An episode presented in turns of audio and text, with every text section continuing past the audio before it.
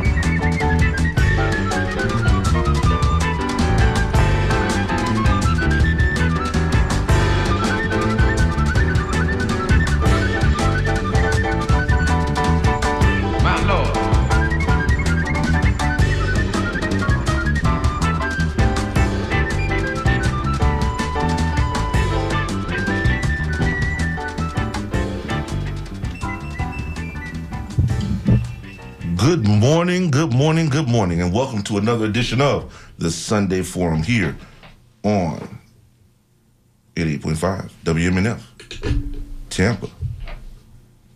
This is your host, Walter L. Smith II, along with members of the Fourth Estate crew, my man Lumumba. Uh, Lumumba. I'm calling you Lumumba now. right? Patrice, yeah. Patrice Lumumba. Mabili, what's up, man? Hey, not too much. Just another Sunday. Like, Yeah. You know, yesterday was Earth Day, right? Yes, it was. Yes, it was. WMNF has a mission calendar, so all throughout the month of April, we've been di- discussing environmental issues. Yes, yes. And yours truly was had organized a um a an environmental justice health fair. And we did the health fair down in Progress Village and it was great. It was great. It was it was what it was definitely um something that you'll be proud of right? Um, we had a great, you know, a, a good number of people there. Um, it wasn't, uh, you know, hundreds and hundreds of people or anything like that because there were a lot of different activities taking place. But we did have a good amount of the community come out for this very first health fair. That's ever been done there. It's environmental justice health fair, and I'm very very proud of that. that we we had uh, help from different coalition members of the Tampa Bay Disaster Resiliency Initiative that came in um, to to help out from USF and from uh, um, the what LULAC, which is the um, LULAC is the League of United Latin American Communities, and that was you know David Sinclair and, and people who came out to uh, uh, to support and to um, learn about the testing techniques for uh, respiratory uh, maladies that can take place because of industrialized operations that are near our frontline communities. And you find out a lot of stories. We got a lot of different stories uh, and uh, information from people, uh, just people's narratives that were very, very important for understanding their plight with regard to environmental injustice that takes place in these communities, like Progress Village, like Palm River, um, and places like that, where you have people who, you know, people are in fields. For people who don't know this, there are people that go out there who are migrant workers, man, uh, who work on these farms, and they get sprayed with, they still get sprayed with uh, pesticides, right? And then they- they're expected to live in conditions where they can't get health care. Yeah. That's right. That's that's that's disturbing, man. That's real disturbing. And the, the fact that the fact that that this is not talked about, there's no discussion about this. That's even worse. That's even worse. And I don't understand how it is that we uh, that, that we haven't done more, right? In order to have these discussions, understand th- these plights, and to resolve them by having these types of health fairs where we can get data. And that's that's what our goal was: is to teach people how to take the data and use it to defend themselves against these types of uh, these types of uh, actions that that we find uh, are are happening every single day against these folks. And, and and it's like, okay, I did a press conference on Friday. On Friday, I did a press conference with regard to the 630,000 gallons of of wastewater, sewage water that was dropped into the Hillsborough River back in January of this year. And then it's only March when we find out about it, right? By newspaper. And and you know, I pointed out the fact that there's a disconnect, right? Not just it, it happened because of a disconnect uh, on the part of of TECO, and the because of non-payment on the part of the apartment buildings, right? But there are lift stations, which lift stations are these stations that are, are call call stations, but tanks really, they're tanks that hold sewage material, they fecal material, um, all types of sewage stuff that comes out of um, uh, from, from apartments and, and uh, from commercial buildings typically. And uh, you find them in the parking lots of a Walmart or a parking lot of a of a uh, an, an obscure corner of an apartment or apartments. Um, and, and what happens is the the sewage is stored there and is controlled, right, until it can go into a sewer line and be taken out, right, and it has to be serviced every so often. Now, what happened this time is that this when when TECO turned off the power at this place, they had no idea. They said that there was that there was even a lift station there. So hmm. what happened was the lift station overflowed and it let out all this sewage from two different apartments that they, that share this particular lift station into the Hillsborough River. It was enough to fill two Olympic-sized pools. Wow. Okay, so that's that's bad. That's that's really bad. Okay, so when we when we look at that, we have to ask the question: uh, How did you not know this? Right. And there, there's enough blame to go around. All right, there's enough blame to go around. To be fair, right? So, uh, you know, you have people. The one thing that you find when you read the articles it, what you will not find is number one, the fact that, and I hope everybody's listening to what I'm saying here. Eh, you know, I know it's early in the morning, but this is important. This is important, man. Yes. You know, uh, when you talk about Earth Day, you got to talk about things like this That's right. right? So this is the real. So it happened in a low income area. The two apartments, the two apartment buildings are low income apartments. Okay, that's the hmm. first thing. The second thing is it happened upstream hmm.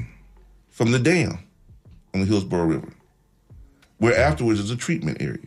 So it was so it was kind of it was kind of kind of I say swept under the rug, but kind of um, there was a cavalier attitude it seems about about the damage that it could have done or could do, or uh, and and the fact that uh, this was sewage and a lot of it. It was also a cavalier attitude, it seems to me, subsequent to all the discussions. It seems to be a very cavalier attitude about uh, about the fact that there was never a discussion of all the discussions that were had. There was never a discussion about how to explain this to the people right.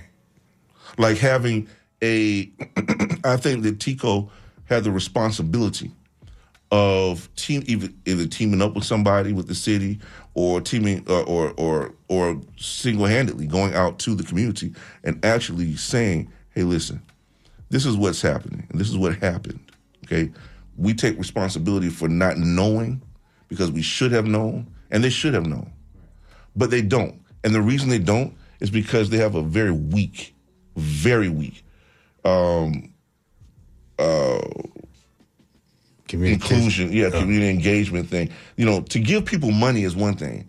Right. To sponsor something is one thing. That doesn't save. That doesn't. That doesn't deal with the the energy burdens that they put on people because of the, the rate hikes. And when you have rate hikes like that, you know what, what happens. You know, you have situations like this right here, right? Um, when you have uh, rate hikes, you have people who lose their houses or their or their their um, their apartments, and because once the utilities shut off, you know, you get an eviction notice That's right. right? Uh, so that's a problem. And so uh, the fact that they have, uh, you can go to the Lee Davidson and stand there at four o'clock in the morning and wait to get assistance. You can only get good. assistance one a year, once a year. Exactly, exactly.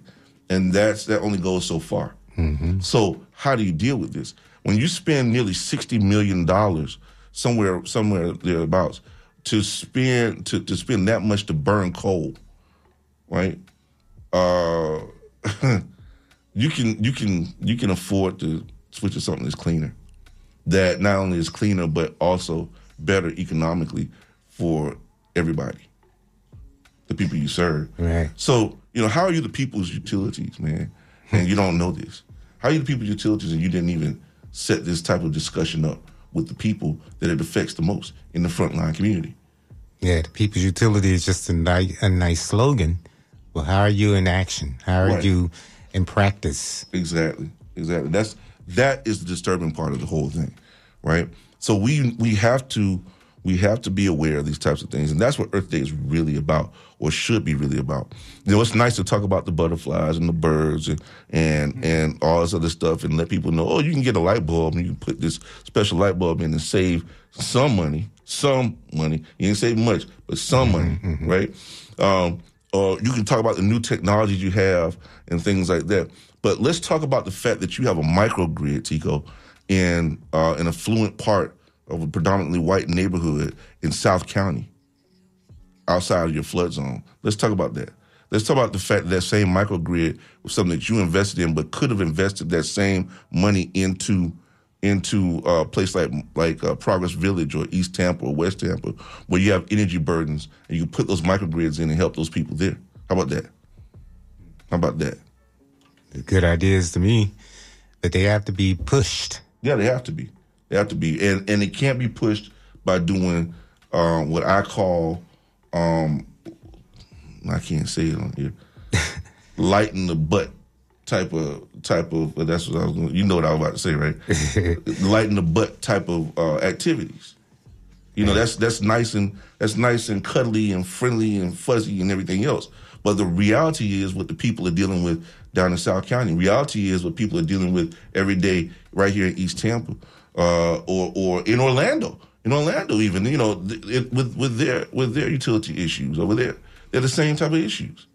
You know, but you know these are things that people that people have to deal with every day. This is what Earth Day needs to be about. Earth Day needs to be about helping these people be able to navigate uh, navigate the waters of, uh, of of of these injustices that are happening to them every single day in a world where uh, where, where you have where you have industries that are operating and doing things that they know are wrong that the last administration, for instance, federally allowed to happen, knowing that they were just opening up the floodgates for something, you know, for something bad, just so people can make money. Yeah, bingo. I mean, Just it's like people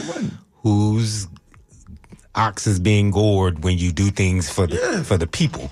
You know, are you engaging in the same old practices because you're still beholden to the same old people and to the same old industries, not the people.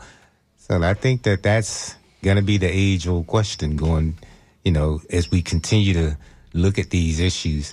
One good thing about Earth Day is that we're finding that most people, even though we feel powerless to do much beyond what we can do in terms of recycling and, and getting uh, solar panels on the homes, uh, most people don't see the crisis, the climate crisis, as something far off in the future. They really do see it as something happening right before our very eyes. Right. All you have to do is look at the rising sea levels because of the melting glaciers. You know, you could look at there's no more snow on the top of the old the Mount Kilimanjaro, uh, the old mountaintops. Mountaintop snow is is melting. You know, so we see it happening in real time. Is not in most people's minds not something that's gonna happen far off in the future, but it's happening right now. It's very real for them. It's very Right. real for them. And you know, we need to be doing things that are that are educating people about it. Right, and responsive. Right. I, I, you know, th- I think that what I, I talk about this. I'm going to talk about this because, um, right now, because I think that that the realities of this whole thing are squandered on these nice panty uh, events that are that that I don't that just dumb. I'm sorry. I, I, I there it is, folks. I, I'm you know I'm sorry. They are. They're, they're just dumb, and, and it's a waste of time. It really is a waste of time. Honestly, TECO sat there. And, I mean, they they they sponsored some of this stuff, man.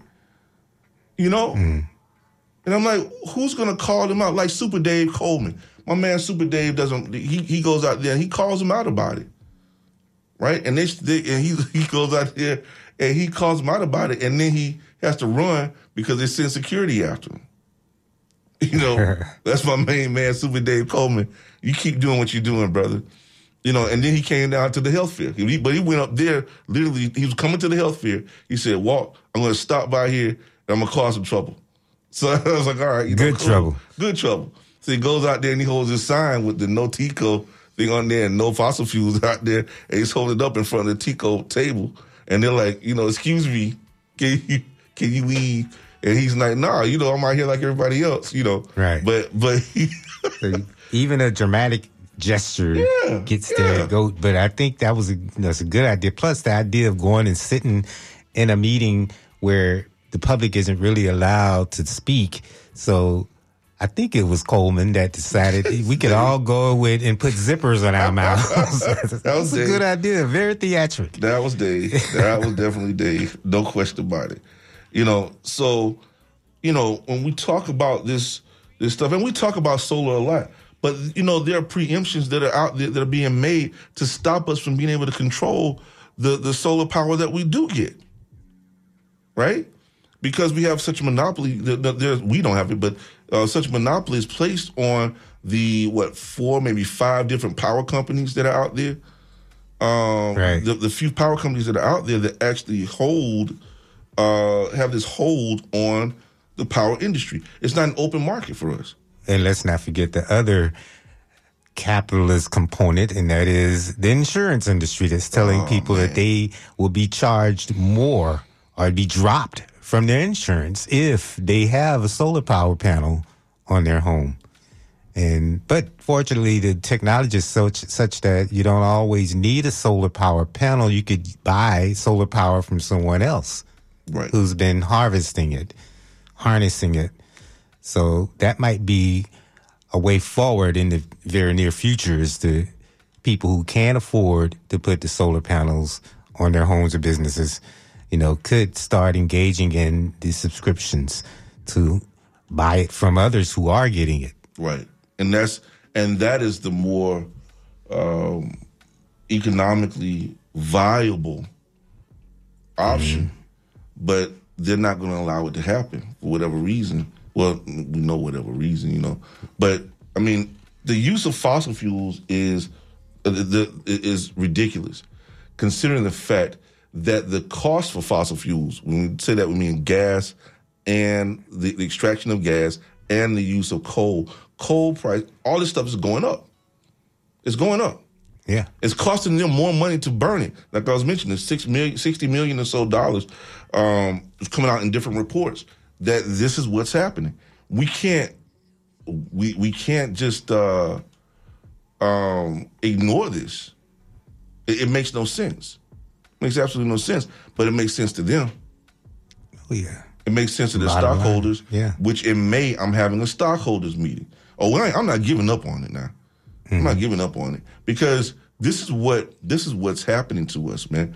I mean, this is what's causing us to not be able to save money, not be able to get over the hump, not even not you know, it's like you can't you can't dig yourself out of the hole.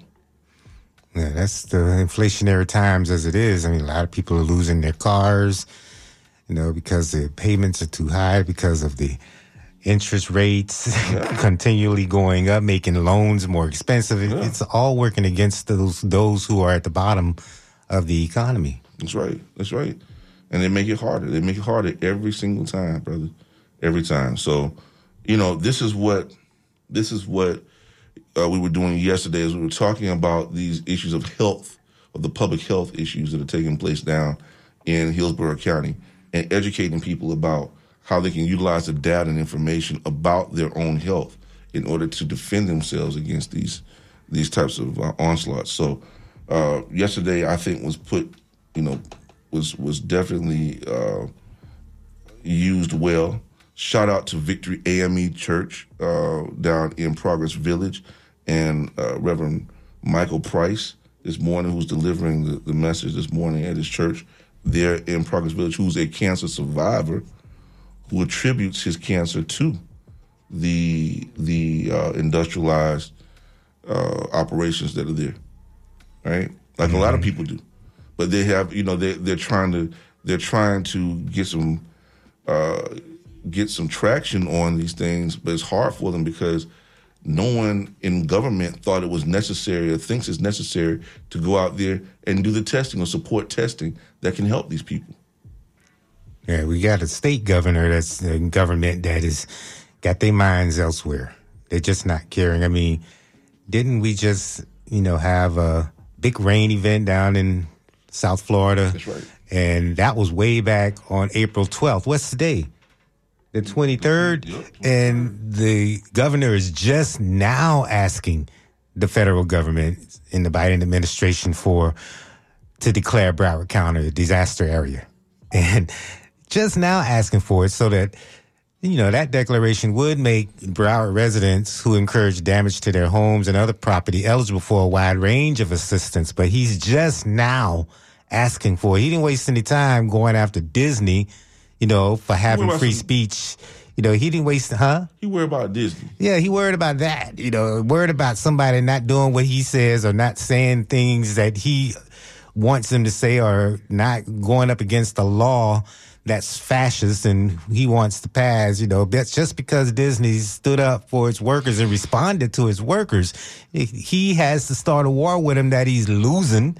You know, other oh, Republicans are coming after him because laughing. That's not laughing at him. conservatism to go after a big business. Y'all laughing at this man. Yeah, he's a joke, but he can't do. He can't keep his mind on what's really happening. He can't govern. He can't govern. Most Republicans, to me, can't govern. You know, you have a legislature sitting up there being his lapdog, and yet you had this rain event down in South Florida that he's just now responding to. And sending responses to. And Unbelievable. yeah, it's crazy. Unbelievable, man. Unbelievable. Well, it's half past, half past eight in the morning here this beautiful Sunday morning. And uh, yesterday we had a birthday party for our daughter. Okay. Yeah, yeah. Uh, shout out to my daughter, Jasenia. Jasenia Yvette.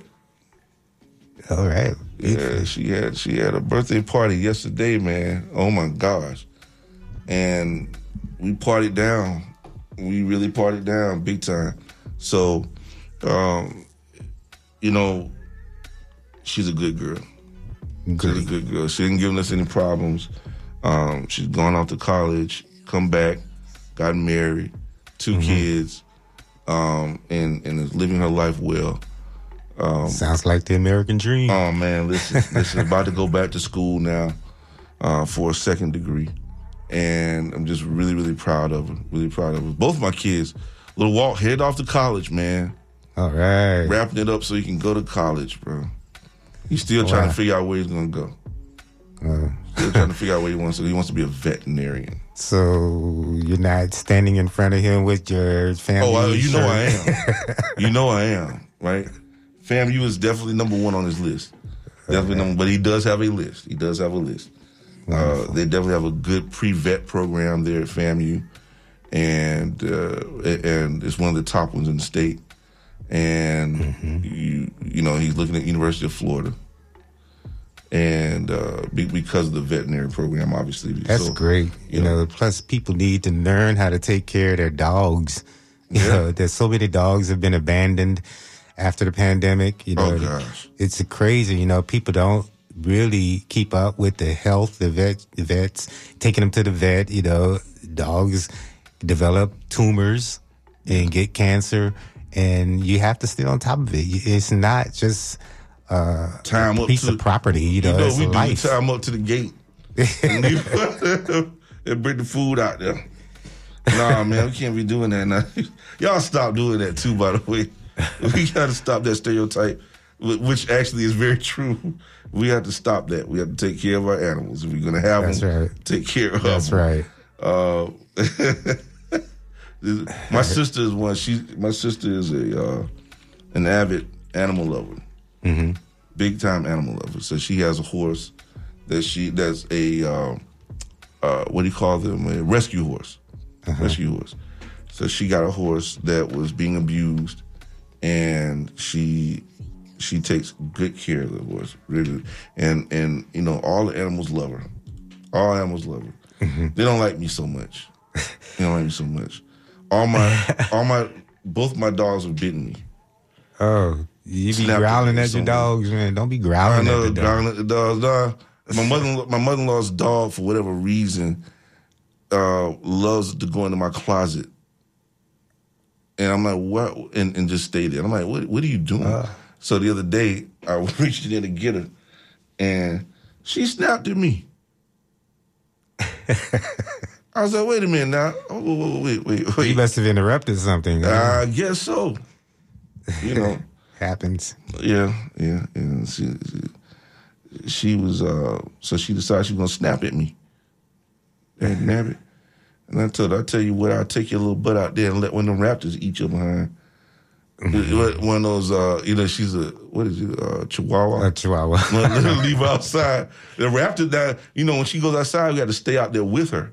When she when my mother in law comes to visit, we have to go out there and we have to stay out there with her as she does her little thing outside, right? And make sure the raptors don't grab her. Because they sit there in the tree. I can see them. You can see them.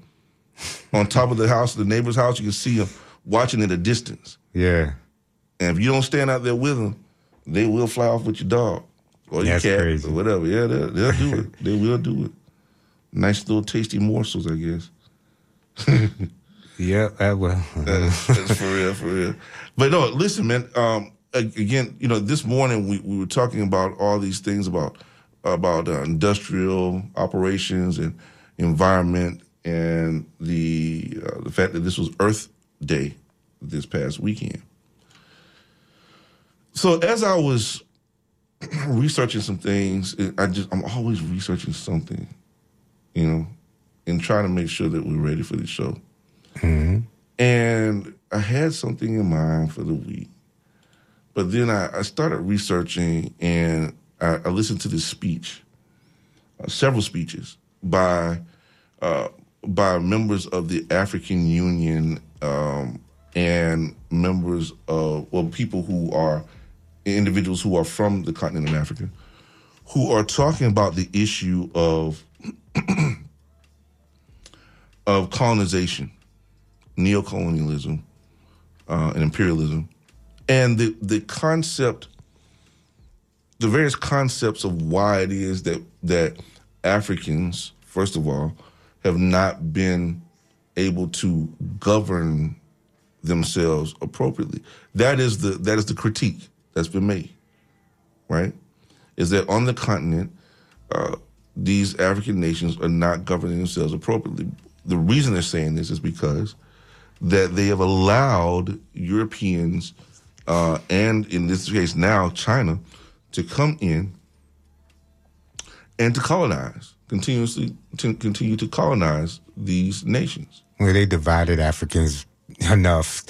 I don't know if it, you could use the word allowed, but I mean colonization followed slavery, and this was a this was a over a 400, 500 year attack on the continent. Right. Absolutely. Absolutely. No Yes, question about it. Colonization of the mind was a byproduct. But I, I do believe you're talking. You you mentioned someone named P L O Lumumba. Lumumba, Lumumba, Patrick yes. Otieno Lumumba, mm-hmm. and not many of us have heard of him before, but he is a Kenyan who served as the director of the Kenyan Anti-Corruption Commission from September of 2010 to August of 2011, and since 2014, he's been the director of the Kenyan School of Law. So he's a pretty knowledgeable person about the continent. very heavy, very heavy. He has been, he and Dr. Arikana Quao. Dr. Quao was one of the ambassadors for the African Union to America. And her intent, and, and she is very, she's been very intentional and very outspoken about the issue of making certain, both of them have been, uh, about the issue of making certain that, first of all, Africans come back to Africa to, uh, to uh, assist, right? To give back to their countries, to their nations. The reason is that when, when they look at at the types of issues that are taking place, the illnesses, uh, the types of uh, public health issues that, that that they face, the the lack of doctors is one of the biggest issues that are faced. There are a large number of Nigerians, for instance. This is this has been a discussion that's been constant. There's been a there are a large number of Nigerians, for instance, that that are not in Nigeria. They are here in America, right? Um, there are large number of people who are in these professions that are not giving back to the to the nation they feel, and because of that, uh, we see a we see the illnesses, we see the economic disparities, we see we, we don't see the type of production that should be happening in the countries. As a matter of fact, that's one of the issue, one of the arguments from PLO Lumumba. Uh, Dr. Lumumba has been saying that what we are seeing and have seen over the centuries is a extraction of resources from the continent to Right. the European nations and now to China. Uh, and to and and the production takes place there. And when the items are produced, they are then sold back to the African nations, right? That they got that they extracted the minerals from or extracted the resources from in the first place. So recently, we have seen people who are heads of state that are now taking over, like in Ghana, for instance, they now are taking a stand and they are saying, okay, we're now we're not going to. When they were talking to Switzerland recently, uh, they have said that they are no longer going to allow people to take the cocoa from Ghana to produce it in their countries. From now on, what they're going to do is they're going to produce the chocolate in Ghana. All right. And you can buy it like that from them. and I think that personally, I think that's exactly what needs to be done. That's exactly what needs to be done. If the coltan that, that's being extracted in the Congo region for cell phones, if the coltan is is being extracted uh, in in ways that not if but they are it is being extracted from there, and it's being extracted there in ways that are not environmentally uh, good. They're bad. In fact, they, they also have human rights violations that are off the charts. Why? Uh, last year, I gave this number. It was somewhere around 15,000, 15,000 children were seen have seen, have been have been a part of the mining operations there in the Congo. Now that number has probably risen since then. Who knows? But the point is, is that the point is, is that that type of activity can't continue to happen. You cannot continue to do that type of thing uh, because it is it is certainly uh, reminiscent of the of the type of activity that took place under King Leopold, Right. and it continues to this day. So we have to encourage and and but yet we have to discourage that type of activity and encourage the the proper mining number one and encourage the proper use of and production of those materials right there in those countries. So, you know, that will help the economic viability of those countries. So you don't have to go into BRICS, which we've already analyzed once. I just think BRICS is is is a distraction. I think BRICS is not going to happen. I think that uh, well, and, and already we see we see signs that that's going that that's going to be the case. That it's just going to dissolve. One of the reasons the reasons you see that is because of internal conflicts that you're seeing in the Republic of South Africa alone, dealing with the issue of its economic status and its economics. Who's going to control its economics? Number one, because South Africa has three economic uh, economies: the Dutch, the British, the South African economy.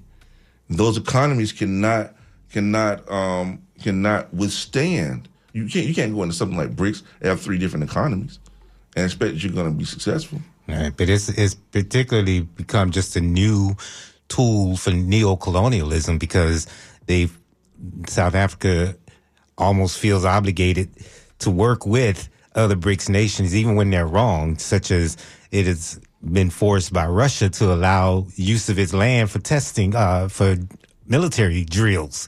So that's not good. You know, I'm sure if South Africa really had a choice, they wouldn't be so in the pocket of the Russians in this particular moment. But uh, they're they're not free to take sides. I guess they are not free not to take sides. They have to cooperate with this other BRIC nation. So in that sense, it's a it's a sort of neocolonialism as far as I'm concerned. Then sort of it is. But we are watching we are watching another uh, neo-colonial activity take place, and that is in the Sudan, where you have these two military factions fighting one another, which is uh, something that has happened after colonial rule.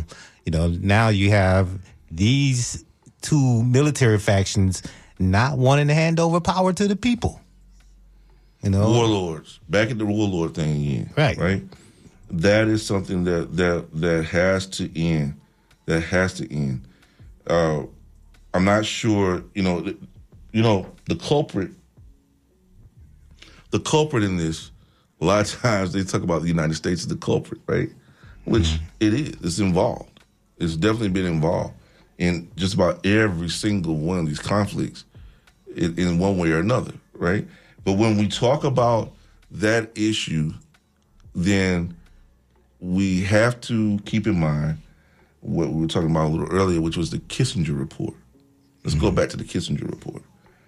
So when we talk colonialism, we talk about production, we talk about the use of resources on the continent.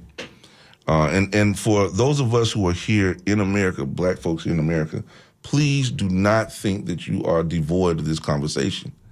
Please don't think that you are not a part of this conversation because you are.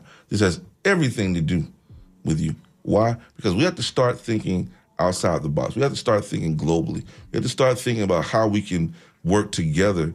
That's what Pan Africanism is all about. That's what it's all about. Is being able to take all of our resources from here, from the Caribbean, from Brazil, South America, um, wherever we are in the world, and be able to put it together in order to strengthen our motherland. This was this is what we have to start doing, and not just strengthen our motherland, because by strengthening your motherland, you're strengthening yourselves. We're strengthening ourselves every time we do this type of thing, and so we have to be aware of how to do it, and and why we do it, and you have to be aware of what is happening on and off the continent. So eh, because because how you do business here in your own community can be a template for how you do business anywhere else. So let's look at this Kissinger report. The Kissinger report was a report that was done by Henry Kissinger, um, who was the Secretary of State under uh, under Jimmy Carter's administration. But he wrote this report on on on Africa, and that report talks about the reduction of the African population. It explicitly talks about the reduction of the African population for the purposes of keeping Africans, just like everybody else was saying this, keeping Africans incapable of being able to produce the raw materials that it had, that it has, and from being able to govern appropriately. And so that is a very, very damning report, right? Especially when we look at at these these issues, and it's no different from any of the other reports that are out there or have, have been, right? I mean, hell, I don't even think I don't even matter of fact, the United States wasn't even involved, uh, from what I recall, uh, in the Berlin discussion in the 1840s, uh, when they were when we were discussing the issue of splitting up Africa. Uh, that was that was purely European nations at that particular point. The United States was We were too young. supposed to be explicitly against holding colonies, Right, right, right. Unless it was close by, you know, to keep Europe hands off closer nations such as Haiti and Cuba in the Western That's- Hemisphere. That's right. That's right. The Monroe Doctrine. yeah, So, so when we talk about these issues, uh, we can ill afford to ignore these facts and these discussions, um, because as we look at the chambers of commerce that are that are emerging, uh, the black chambers of commerce that that are emerging in different cities, some are more successful than others. And you have people who are who seem to be in competition with each other. And there's there should be no competition amongst chambers, especially black chambers. There should be no competition there. There should be people chambers working together in order to make sure that we have the same type of opportunities uh, here domestically and abroad. And so we have a unique opportunity now to be able to do this. And but we cannot do it successfully if we're going to be if we're going to be uh, creating chambers for the purposes of of some sort of ridiculous notoriety, as opposed to doing what needs to be done to encourage and strengthen the business world within our own community. I mean, what what are your thoughts on that? Well, pretty, uh, pretty much the same. I think that yeah, we have to have some engagement on the continent, and um, I, I would like to go ahead and listen to what Lumumba had to say to Africans. Well, let's do it. There's um, he just a few minutes of of uh, from Africa Web TV uh, called Five Times. PLO Lumumba told Africans the bitter truth. it is, it's a very bitter truth, by the way. Nobody wants to hear it, but it's the truth. It is, it's the honest to goodness truth. So let's hear PLO Lumumba right now. Here on the Sunday Forum. Ali Mazrui says passionately and eloquently as one, at once that Africa is the only continent on earth that consumes that which it does not produce and produces that which it does not consume. and he says curiously, we are the only continent on earth that is still referred to in the following derogatory terms Anglophone Africa. Francophone Africa, Lusophone Africa, and those who are generous even refer to some part of Africa as Arabophone Africa. He says they do not say that of Latin America, they do not say that of Asia. And if you doubt Ali Mazrui, there is now a war that is going on in the Cameroons and is characterized as a war between the Francophones and the Anglophones. But if you go to the so-called Anglophone area, no more than 5% can speak eloquent French. Yet there are many ethnicities in that part of the world. And I'm submitting to us that this is important because it demonstrates that there is something in our minds that we have yet to liberate ourselves. We have yet to decolonize our mind, which Ngugi wa Thiong'o says is the prerequisite to our total liberation so that we can engage with the world meaningfully. When God is upstairs and is looking down upon his earth and is looking at his children, he must hold his chin and say, these children that I put in Africa, what happened? You foolish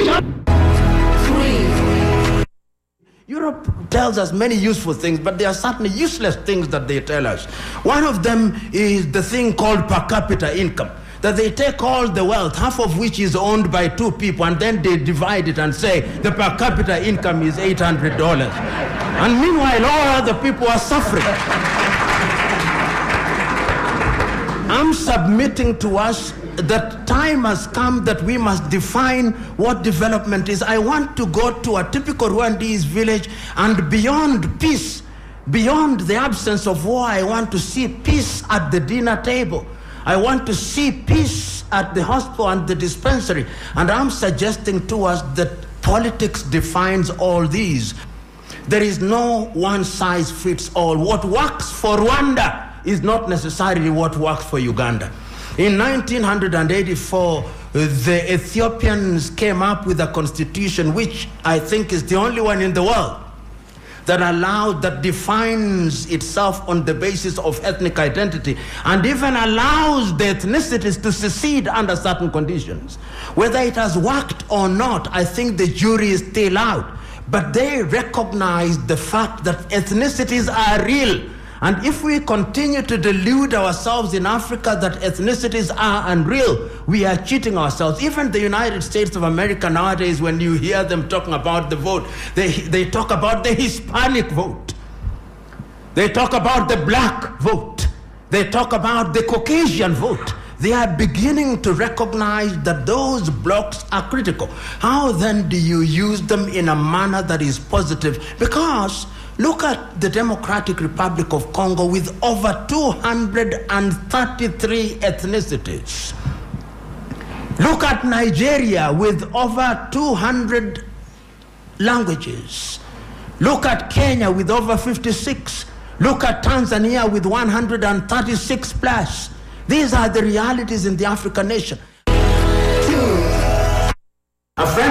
Went to South Korea and he said he was amazed. He was a PhD holder and he had gone on these typical visits that Africans are fond of doing. so he went there into a polytechnic and was talking to a young South Korean who was in an agricultural institute and he produced a little equipment that he had just he was working on for purposes of improving agriculture in rural South Korea. And he asked him, you have PhD, what have you produced?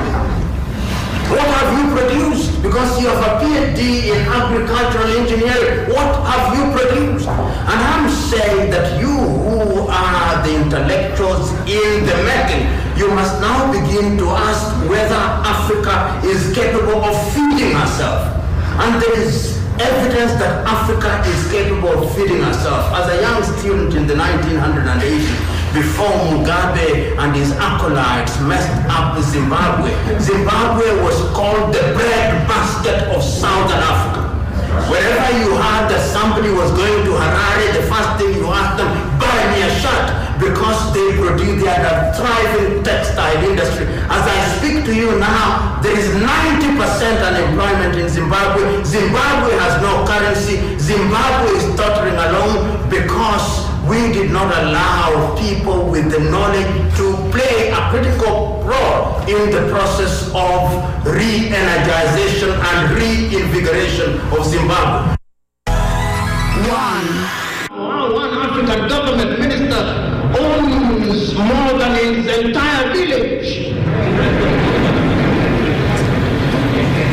And the tragedy is that that minister still goes to church on Sunday and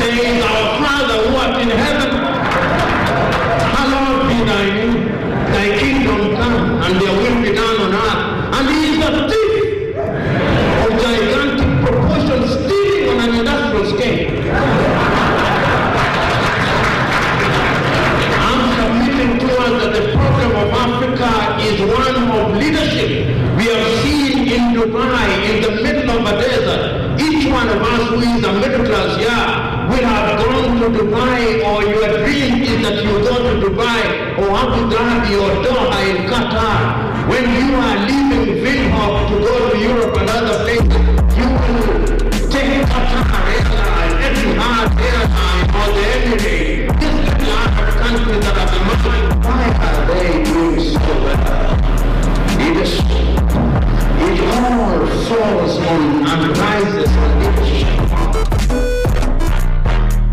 Yeah. PLO Lumumba. Telling the bitter truth. A bit of truth. A, a bit of truth, man. That's a that's more than a bit of truth. That man was telling the absolute truth.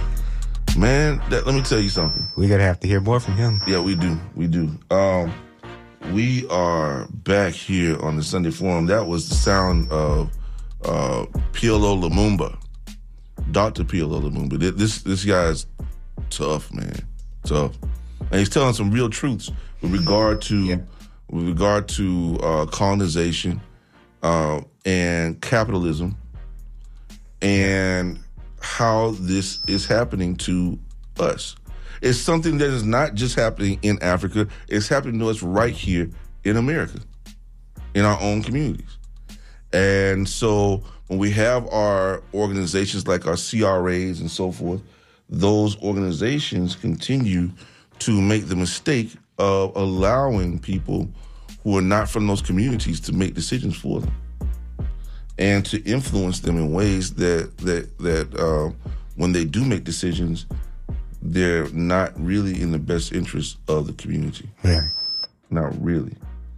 So um, I'm going to let's let's go. Uh, well, shoot, we got to get ready for the Yeah. It's time for the news NPR. break. Man, listen, let me tell you, man, we we have a show for you today.